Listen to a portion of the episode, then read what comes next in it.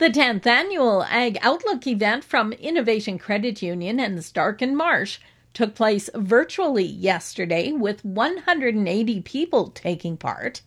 Keynote speaker Brad Magnuson's theme for the day was Thriving on Chaos. He started out by talking about the world economy, the drought, and production. He said spring wheat acres were down 38% last year in Canada but globally, we had one of the largest crops ever. But uh, the the we have very very very little high protein bread wheat, and that's of course then affecting um, our our wheat prices.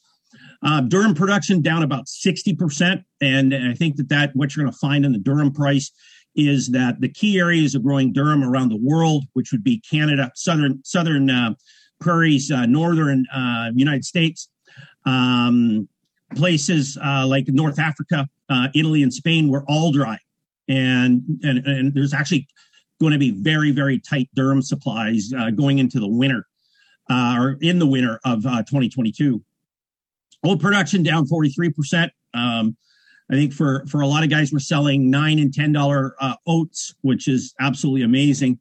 Barley production down about 35 percent, and canola down about 35 percent. So significant, significant crops uh, that uh, are really the basis of our profitability in uh, in in Canada, um, and we've we've seen those those those drop. So again, having a big impact on on international prices and of course profitability. Magnuson added that we've seen incredible demand with global goods trade, even with all of the problems we had in shipping goods before Christmas. And now with the trucking industry and COVID, we're still at pre pandemic levels. He's anticipating that 2022 will continue to be very volatile, but he expects in July of 23 we'll start to edge into a recession, which is typical after seeing such a strong market. He also noted that producers can expect to see an increase in shipping costs. The cost of moving grain to export is expected to go up probably 20, 30, even 40% or more. He says we can expect to see challenges when it comes to moving that product to port, especially with the trucking and container situation, adding that rail is also a challenge. When it comes to the Canadian dollar and inflation, He's surprised that the Canadian dollar isn't higher given the price of oil, but he doesn't expect to see it changing radically.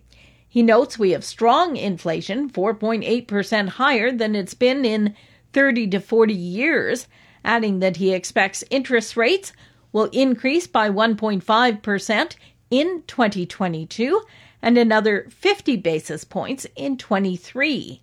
And a note for producers this spring he says to watch that situation with Russia and the Ukraine, as it's expected to impact global ag markets, especially when it comes to fertilizer and fertilizer prices. Today, Brad will take a closer look at the commodities outlook.